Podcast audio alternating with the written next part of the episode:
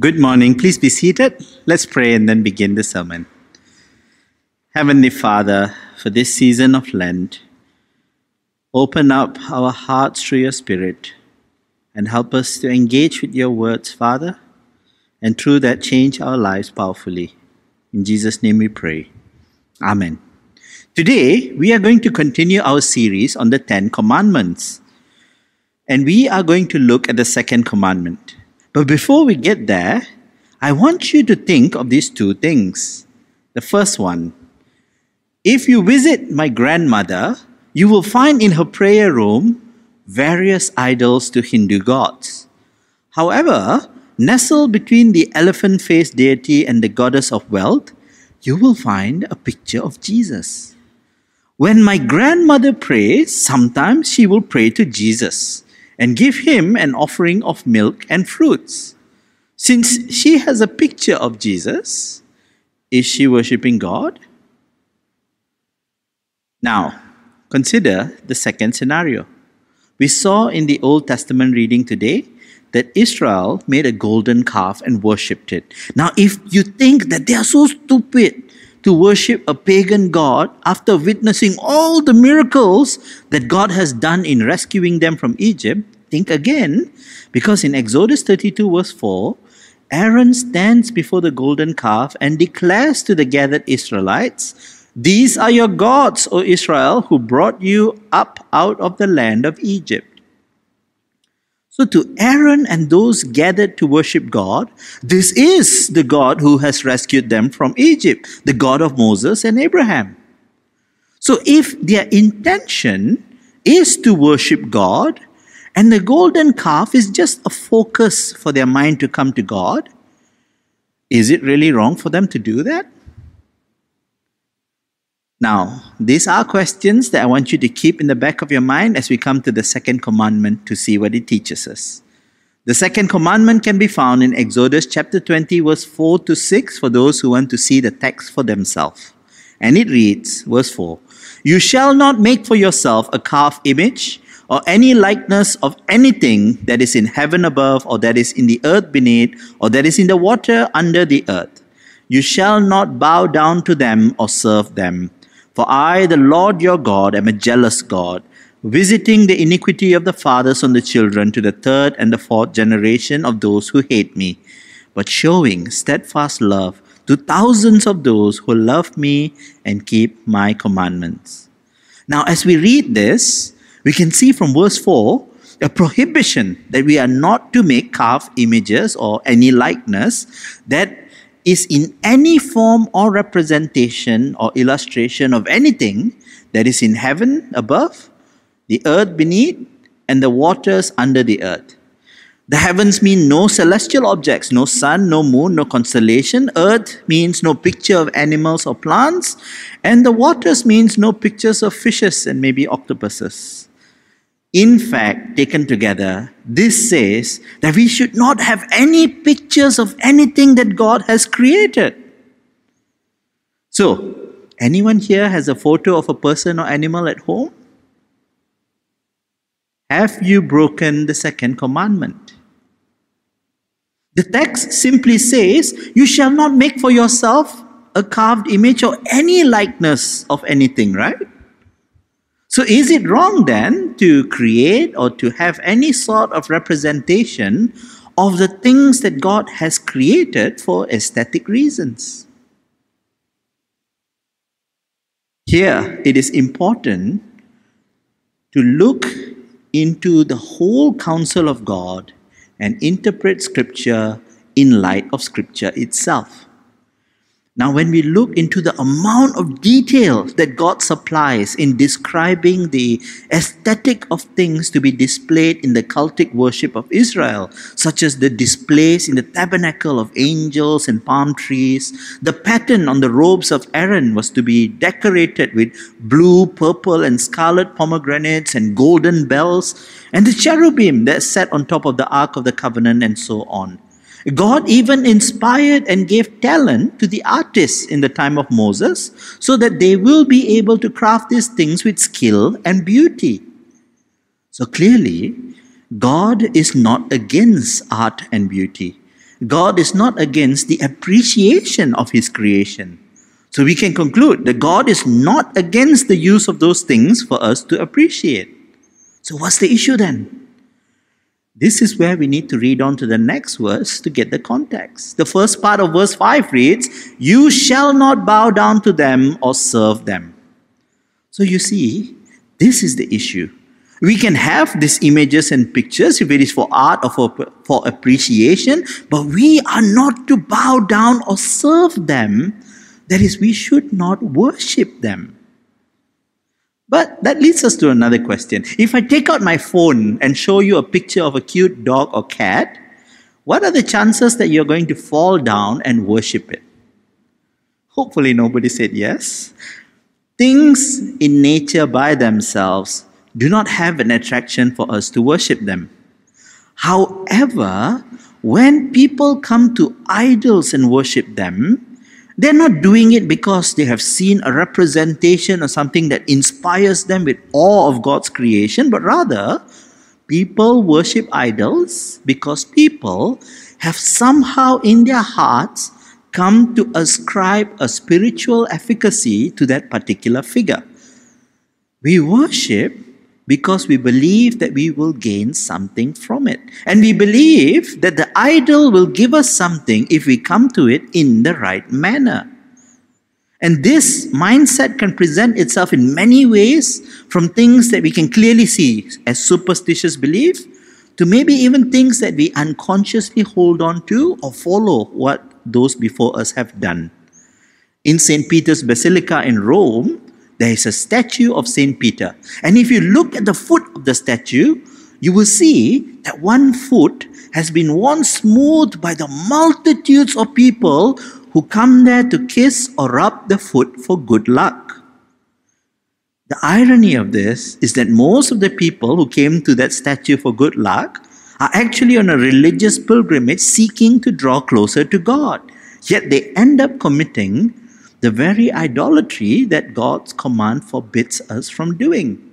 Now, you may say, hey, but it's just rubbing the foot for good luck, Dinesh. How is that idolatry? When we come to that statue and we think that by touching it, it will give us good luck, we have ascribed to that statue something that only God can provide. So at that time, when you're touching that statue and hoping for good luck, you're not relying on God to be the author of your faith. You want the statue to provide you something extra that at that moment you feel God is not giving you.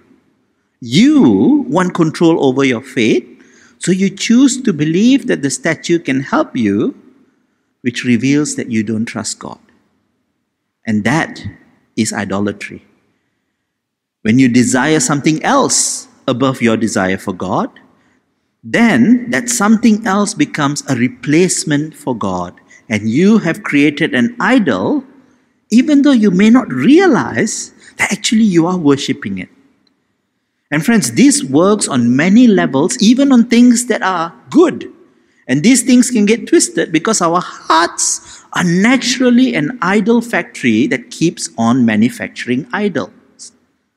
Now, I'm keenly aware of where I'm standing now how rife with Christian symbolism everything here is. Behind me is a stained glass window depicting Christ and Mary. There are various crosses and symbols of Christianity all around us. Now, as far as helping us to remember things about our faith, these are not bad things and can be helpful for some people. It brings us to mind of things that we have read about in the Bible and they serve the function of deepening our appreciation of this as we come together to worship. However, for some people, especially those who tend to place a lot of value into the experience of church, there is a danger. The good desire of appreciation for these things can slowly over time change into a form of idolatry. Let me explain. Imagine one day the roof of this building collapses and we cannot use this hall. Then we decide to have service at the car park. And we'll all go there and we all sit down and we have a service under the tree. The same liturgy is used, communion is shared, the Bible is read and pre- preached, the congregation is gathered together, and we sing hymns and spiritual songs together. Would you feel that you did not worship God? Would you feel unsatisfied with that worship experience and after a few weeks decide to go to another church where you'll have the buildings and all these things around you? If you feel that way, then actually we may have made the church experience into an idol. And then we think that this particular place is special beyond what it is. In fact, there may even be those who ascribe something extra about this hall. We may think that God is dwelling as a localized presence somewhere over there. Now, this is the house of God in the sense that his family gathers here, and where his people is gathered, he is there with them in spirit. But God is everywhere. And this is not the Old Testament temple where the Spirit of God came down and dwelled with the people. The Spirit of God now dwells within the believer and not in a building. We do not worship God as a specific place, we worship Him in spirit and in truth. So to think that there is a special power here in the hall is then to think more highly of the building that God intends to. And by doing that, we ascribe a particular power to the place rather than to God.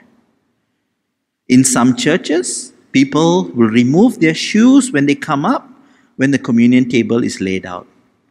And if they are doing that because they think that this particular place is more holy than the rest of the building, if they do that because they're thinking they're trying to emulate Moses before the burning bush and they're saying this is holy ground, that is not, then there is a danger of us taking things too far. And we may be worshipping God in a manner that He has not prescribed. However, if you do that, because you feel, hey, this is the respectful way to come and take communion.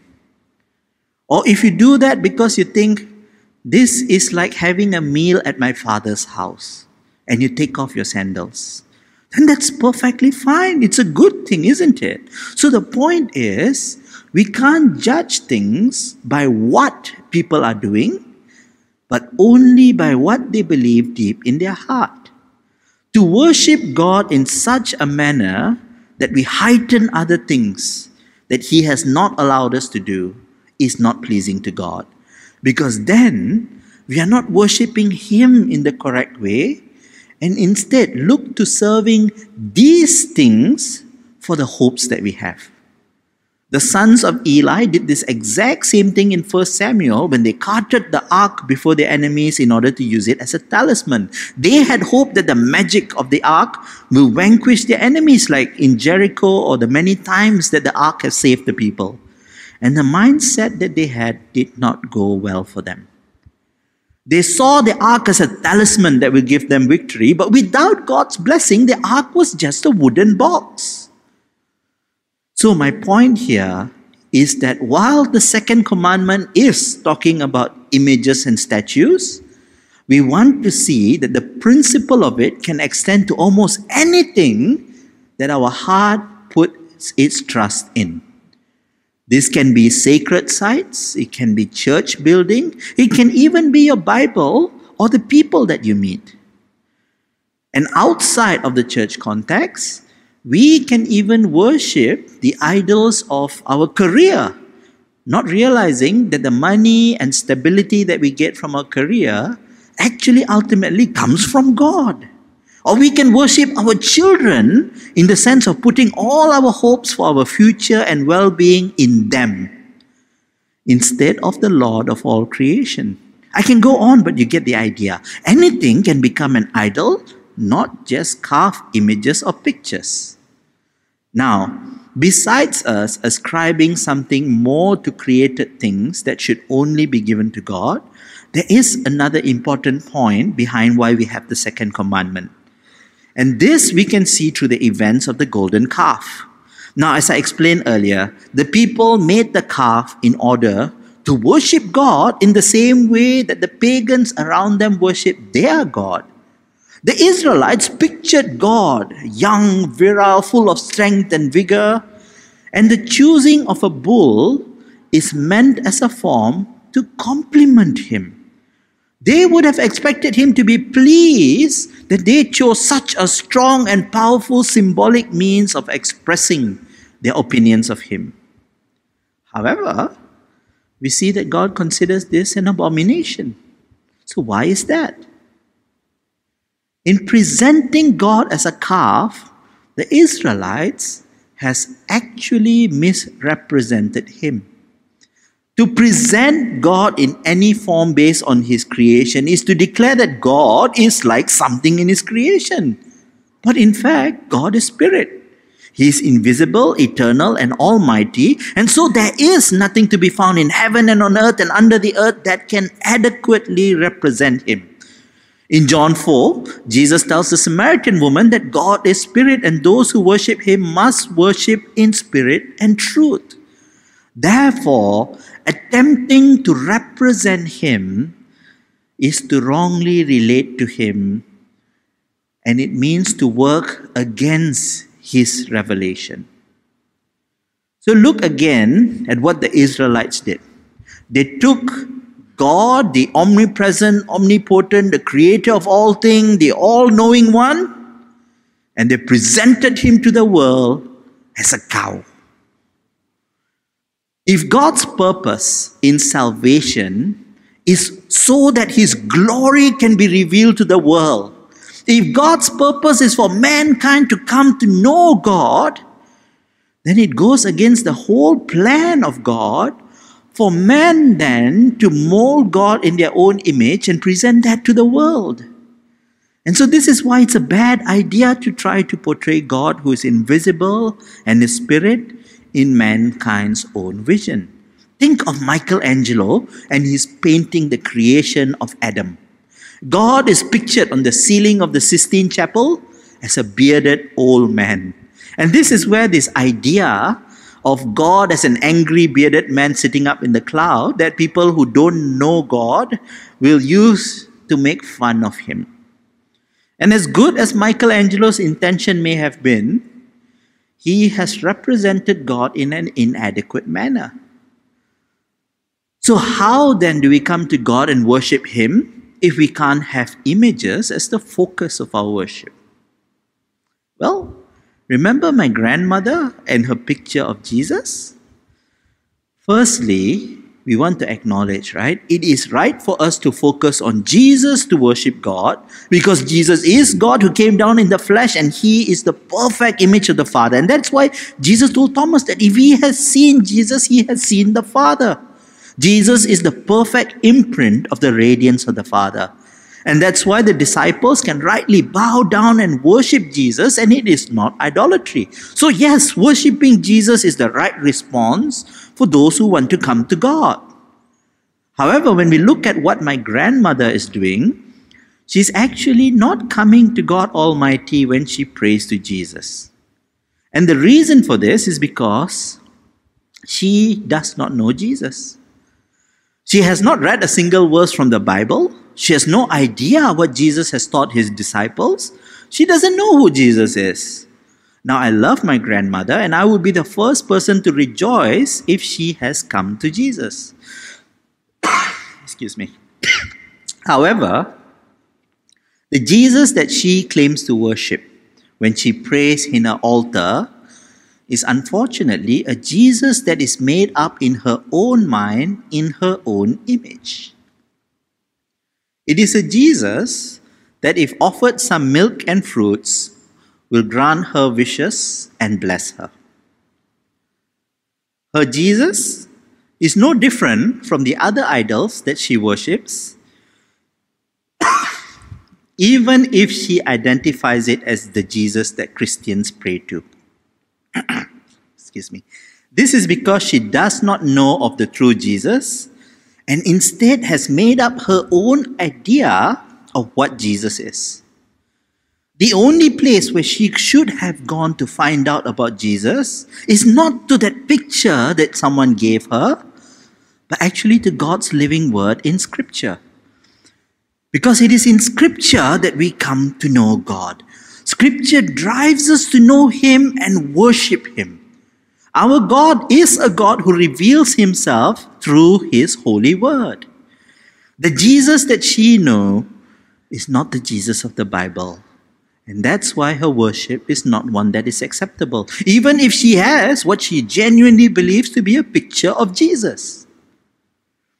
In doing what she did, she has taken the God of all creation and sought to tame him into a God that serves her.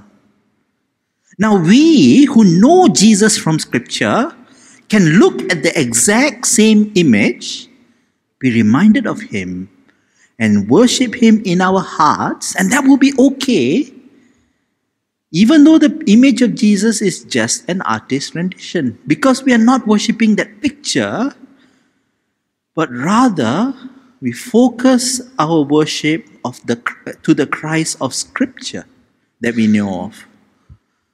And so that picture should not become a holy relic that we ascribe powers to.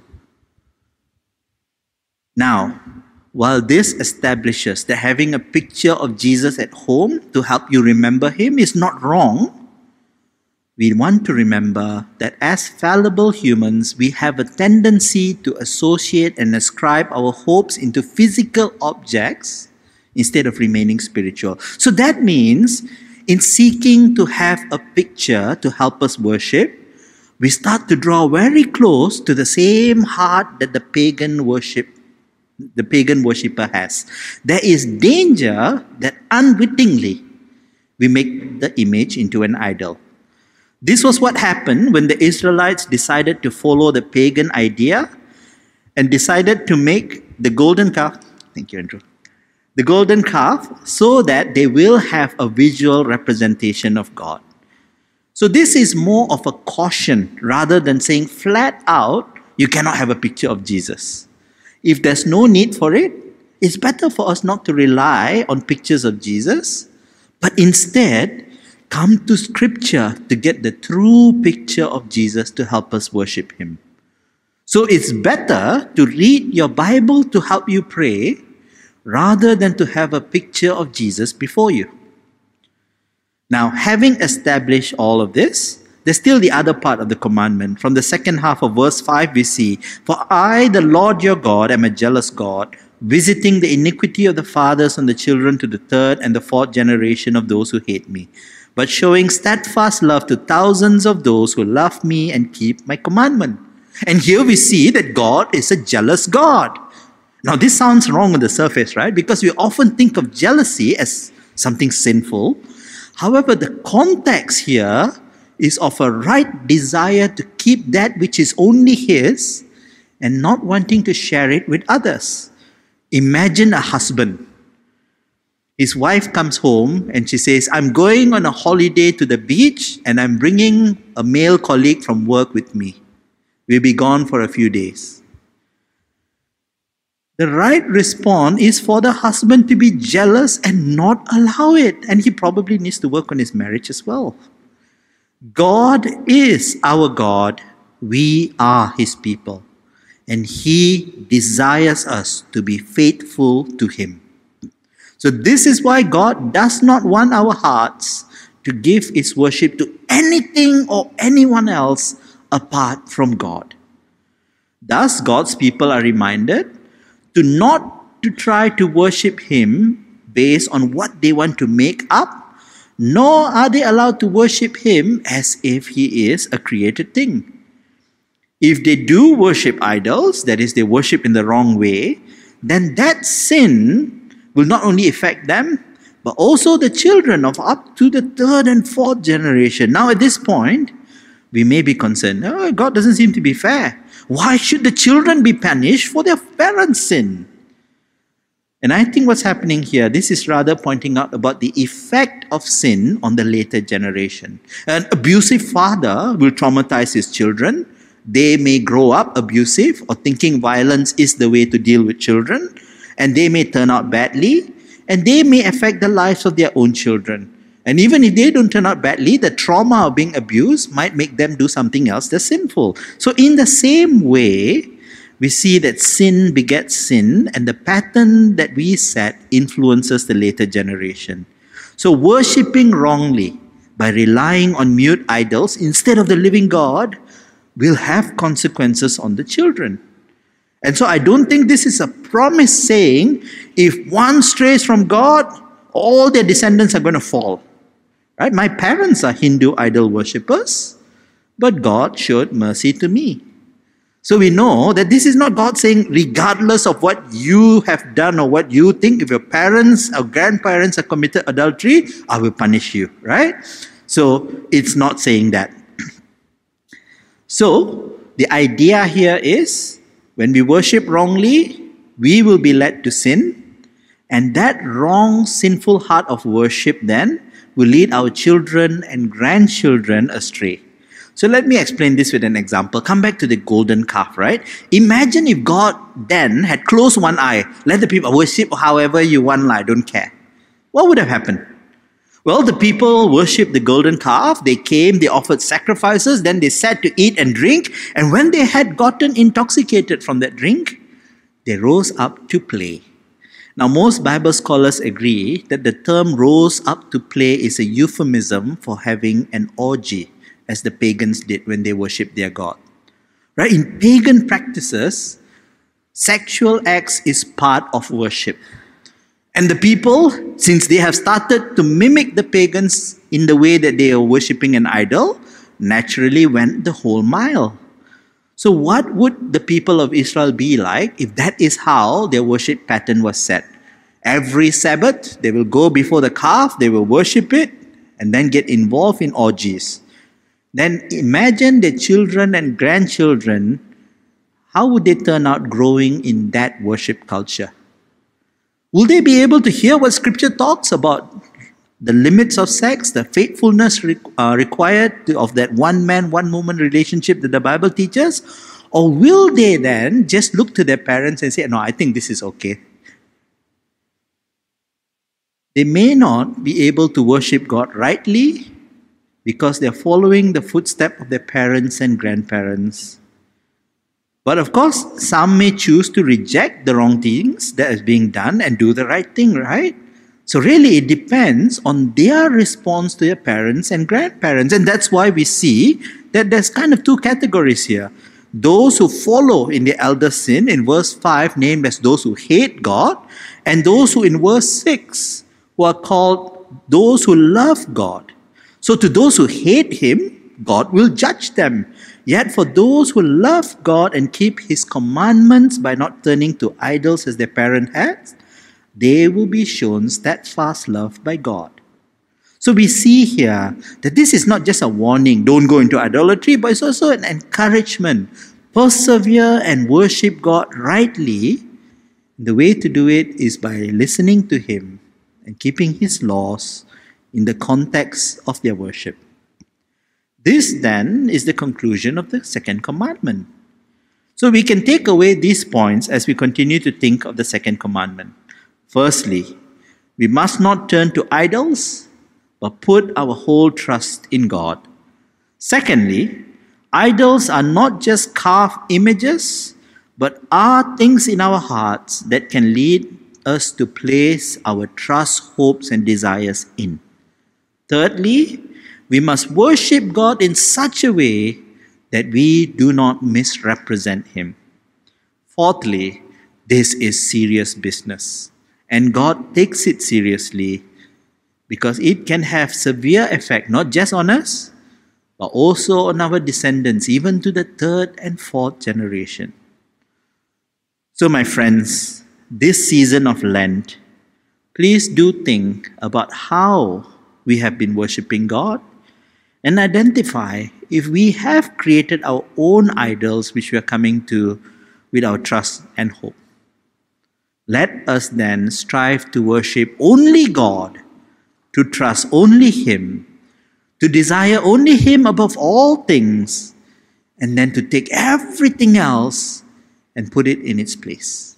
Let's pray. Heavenly Father, we thank you for what we have learned today.